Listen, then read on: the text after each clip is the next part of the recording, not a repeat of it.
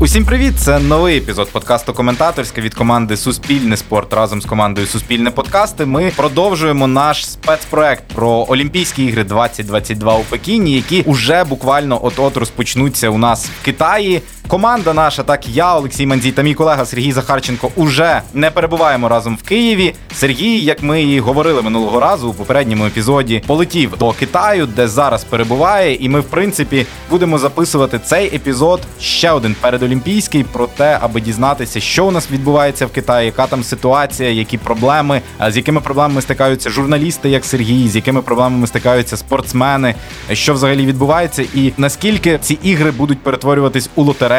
Чи не будуть перетворюватись, є навіть такі тези, дехто не зміг долетіти, дехто уже на місці вибуває зі змагань. Одним словом, зараз ми будемо усе дізнаватися від Сергія, який перебуває, знову ж таки, у Китаї.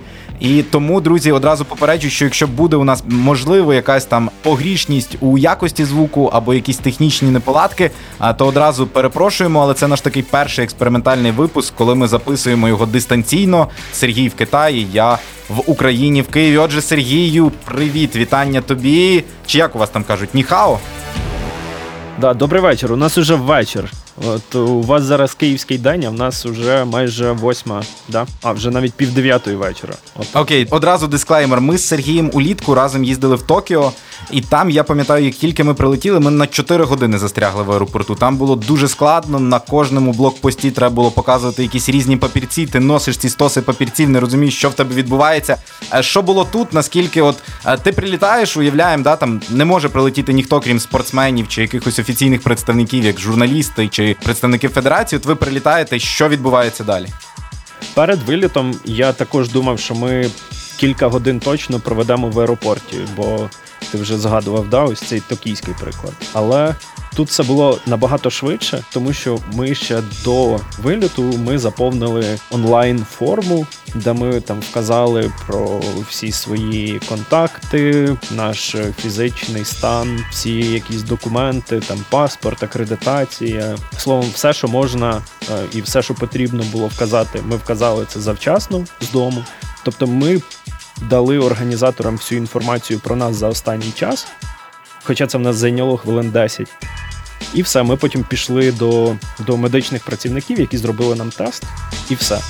Окей, я зрозумів. Давай одне ще питання я тебе хочу запитати про порівняння з Токіо. Я пам'ятаю номер, готель, в якому ми з тобою жили. Ти відкриваєш вікно, воно в тебе не відкривається, бо одразу за метр інший будинок. І типу, ми, ми, ми живемо як просто в коробці, де там десять квадратних метрів, і є ліжко, є якийсь телевізор з дуже дурною мелодією, при тому, як вона включається, і нема можливості відкрити вікно. Дисклеймер ще один для, для слухачів. Сергій не живе в Пекіні, він живе в горах на висоті там тисяча сімсот метрів, де будуть відбуватися там основні змагання з хокею, фігурного катання, те, що проходить у катках або якихось манежах. Сергій там, де буде біатлон, гірськолижний спорт, стрибки з трампліна, одним словом, там, де буде відбуватись усе найцікавіше, мабуть, для представників збірної України. От, тому зараз питання просто про те, чи ти теж відкриваєш вікно і в тебе інший будинок, чи, чи що там. Я знаю, що там не має бути снігу, може є, чи нема? Ну, снігу тут е, трішки є, але більше його немає. Ну, тобто, він, знаєш, коли, коли такі сильні вітри, і от цей сніг може десь там по куточках позабиватися, десь там у клумбу налетіти. Ну, тобто його дуже мало тут. Але при тому це дуже морозна температура. В нас в Пекіні, там, здається, мінус один зараз, чи плюс один навіть. А в нас тут мінус п'ятнадцять. Висота грає свою роль, і ти, ти починав із готелю, то ми живемо в готелі, і взагалі тут ось це все олімпійське селище, воно збудоване нещодавно от спеціально під ці ігри. Тобто всі готелі, всі приміщення, всі споруди, вони нові. І я підозрюю, що я перша людина, яка живе от саме в цьому номері, там, в якому я живу. Це звичайний номер, він звичайних розмірів, вікно відкривається з видом на якусь маленьку гору. Ну хоч відкривається, слухай. Ну тобто, звичайний готель, нічого такого. Окей, я почув все, що ти хотів сказати про готель і про те, що там тобі, мабуть, краще, ніж ми з тобою були е, у Токіо. Але в мене тут зараз питання інше. Наскільки відчувається якась ось ця китайська завіса, доступ до соцмереж, mm-hmm. що ти взагалі, куди можеш заходити? Я знаю, що ви не можете кудись ходити, і я читав в когось британців чи ще в когось, що там ледь не блокпости і охорона при виході з готелю чи при виході з об'єкту. Що, реально? Ну, наскільки... На виходах із готелю фактично ось ця вся територія олімпійського селища тут у нас у Чжанцзякоу. Це просто така велика закрита територія, де є готелі, де є спортивні споруди, де є, власне, олімпійське село, де живуть атлети. І ми, як їздимо між готелем і всіма іншими спорудами, ми, якби, бачимо, та, що є якісь, типу, як блокпости, так. Але, ну, наприклад, територія нашого готелю, де ми проживаємо, вона велика. Там десять корпусів. Воно все оточено парканом, огорожами, але от на цій території ми можемо гуляти. Немає якихось обмежень, там єдине, що в масках потрібно бути, ну і все.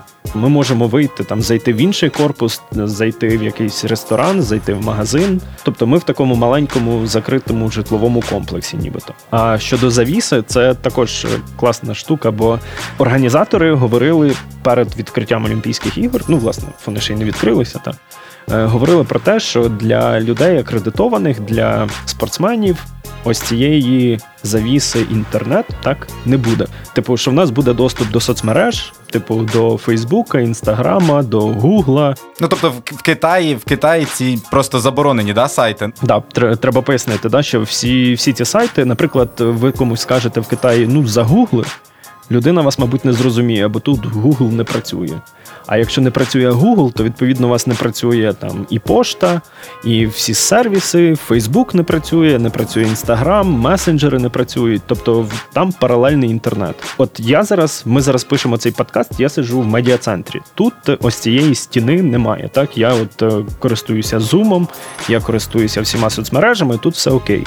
Але коли ми заїхали і заїхали до нас в готель, і я собі думав, що, ну, в готелі ж, мабуть, так само можна буде зайти, то я потім уже скачував там різні ось ці ві пі ен, скачував різні додатки, які допомагають обійти ось ці всі обмеження, щоб там хоча б мамі написати «Я живий, я приїхав».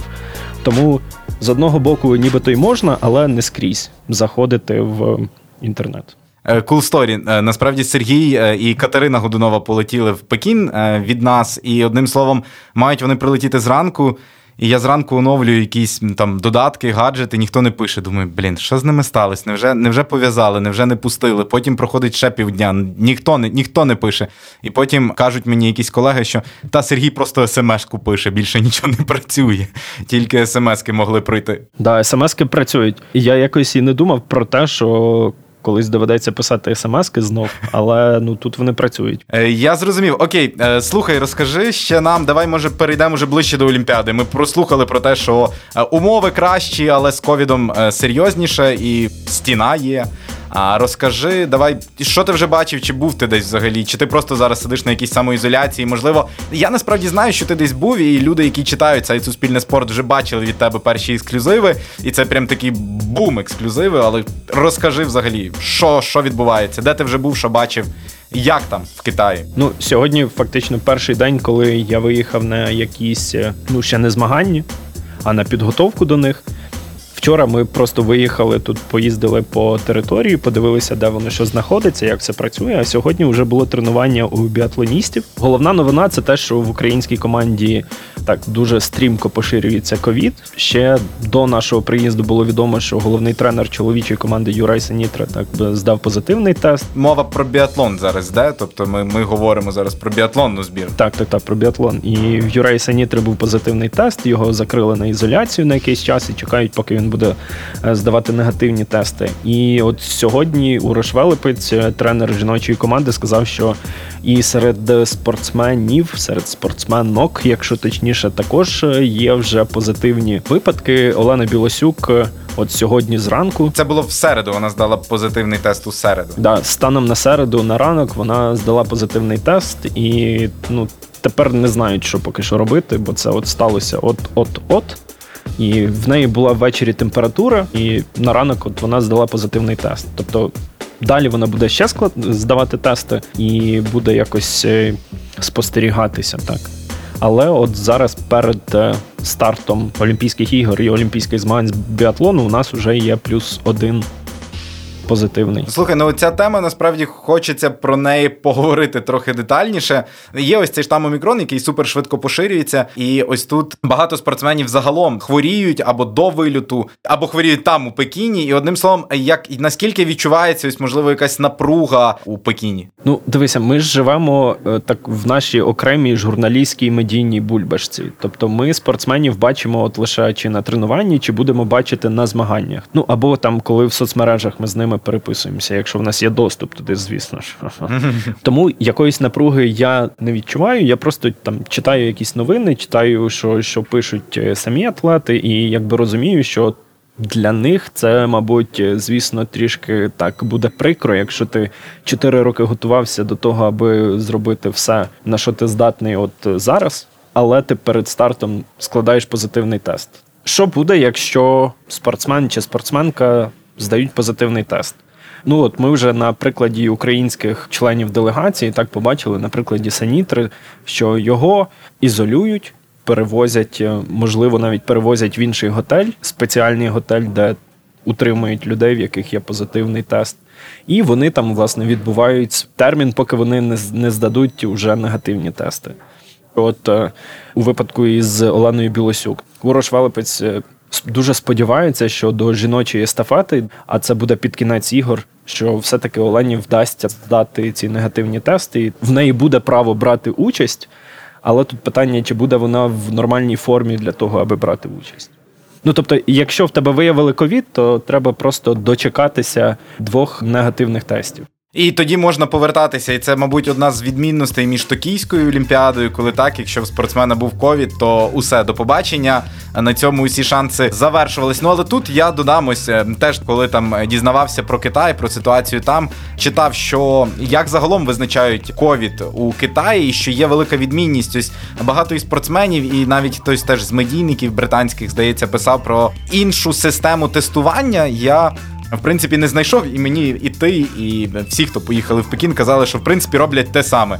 Та сама палка однаково, тобто, беруть тести. Але що відмінність полягає у тому, наскільки чутливим є твій організм. Ну, тобто, я зараз не буду вдаватися в якісь медичні терміни, бо я не сильний в цьому, але ось чутливість, яка визначає ковід, в Україні мінімальна планка – це двадцять п'ять. Тобто, якщо у тебе менше, ніж двадцять п'ять, тоді ти вважаєшся хворим.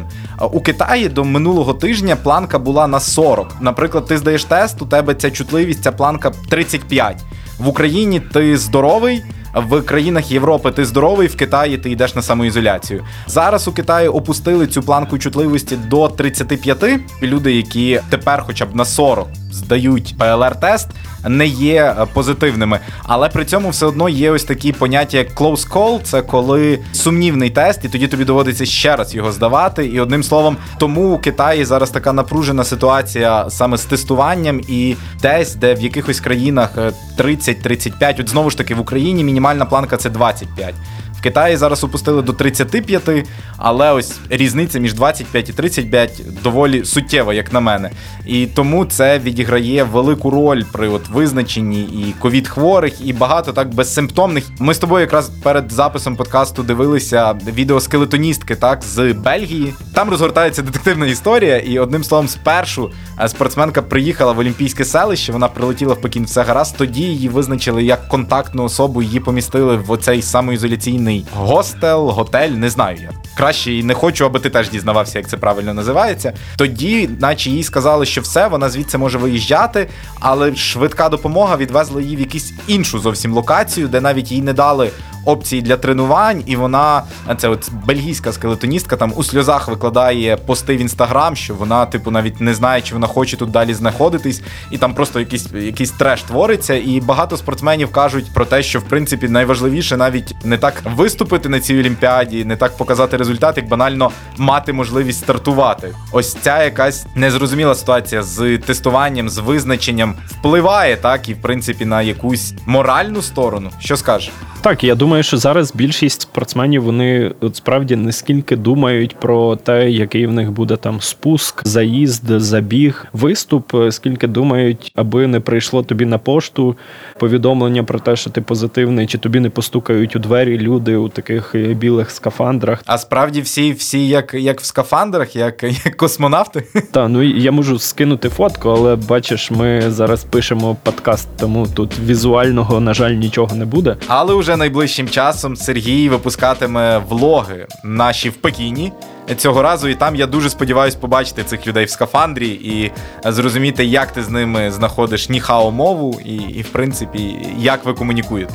Ці всі люди, вони дуже привітні, вони майже все розуміють, що ти їм говориш. Ну, просто, що їх також, очевидно, зобов'язали. Це не найзручніший одяг, мабуть, ходити от у таких білих, широких костюмах, повністю от закритих. Але що, такі правила. Це, це от пам'ятаєш, ми з тобою говорили у подкасті про Новака Джоковіча і його ось ці пригоди по Австралії, що не можна ковідні правила у різних країнах для спортсменів звести до якогось одного спільного знаменника, що у кожній країні будуть якісь свої свої вимоги, свої, от ти говорив про ці рівні чутливості, так от у кожній країні свій рівень чутливості до ковіду і до того, як ти перестерігаєшся, як ти застерігаєш свою країну, своїх людей від, від того, що, що можуть привести інші люди з-за кордону.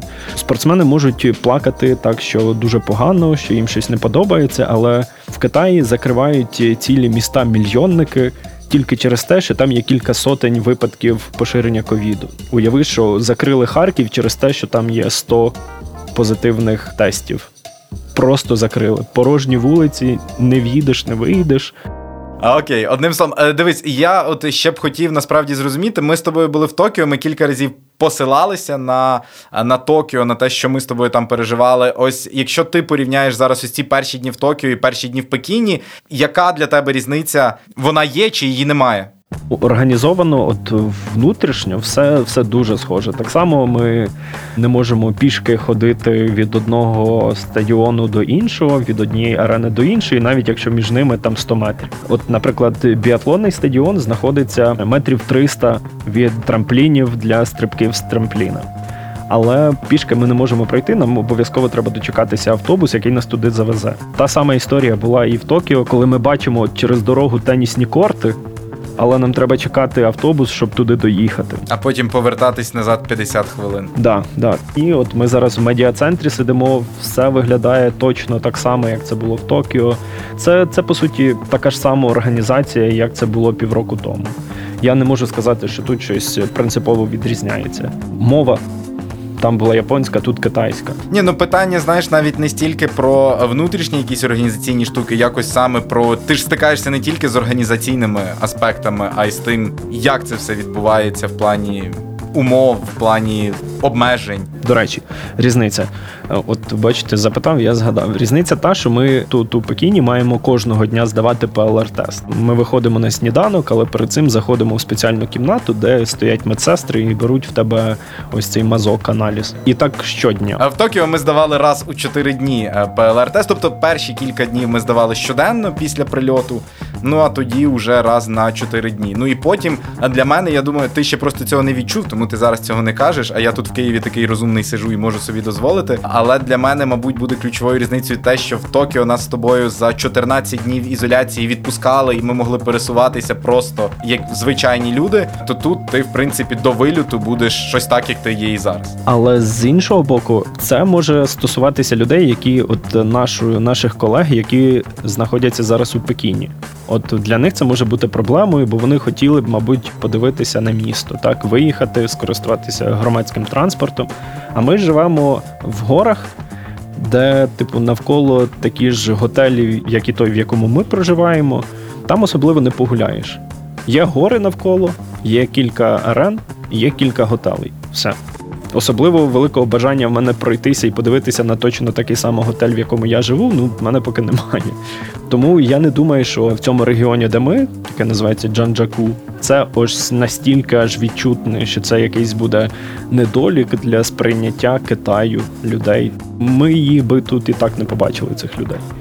У нас вийшло з тобою таке навіть міні-інтерв'ю, а не наш більш звичний формат розмови. А, але от я от тому зараз поставлю тобі вже останнє питання. Ти кажеш, що відмінностей не так багато, то, можливо, і збірна України виступить десь так само, як і в Токіо. Що скажеш? Да, двадцять медалей буде. Ну, ти прогнозував минулого разу дві. Дві. Я поки що так само прогнозую. Давайте, якщо хочете послухати, чому я надіюся на дві, вмикайте минулий випуск епізоду. Там ми говоримо про чудо і про те, що вони, що це чудо інколи може статися. Я дуже надіюся, що протягом наступних трьох тижнів це чудо станеться.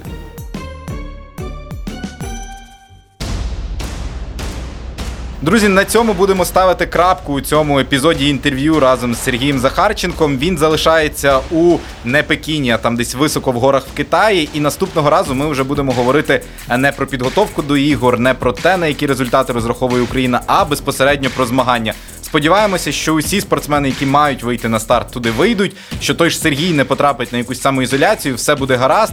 Ми тут стукаємо по якихось китайських деревах і розраховуємо на те, що почуємося з вами уже, можливо, зовсім скоро, якщо у нас будуть медалі, можливо, трохи пізніше, якщо медалей не буде. Формати можуть бути різними, оскільки не завжди Сергій буде на зв'язку. У нас тут є, в принципі, як вийти з цих ситуацій, тож почуємося уже безпосередньо на зимових Олімпійських іграх. Ну а поки дивіться відкриття на телеканалі «О перший», на сайті «Суспільний спорт», дивіться загалом Олімпіаду на платформах Суспільного, ну і підписуйтесь на подкаст «Коментаторська», ставте нам лайки, оцінки, залишайте коментарі, ну і слухайте усі епізоди на будь-якій зручній для вас подкаст-платформі.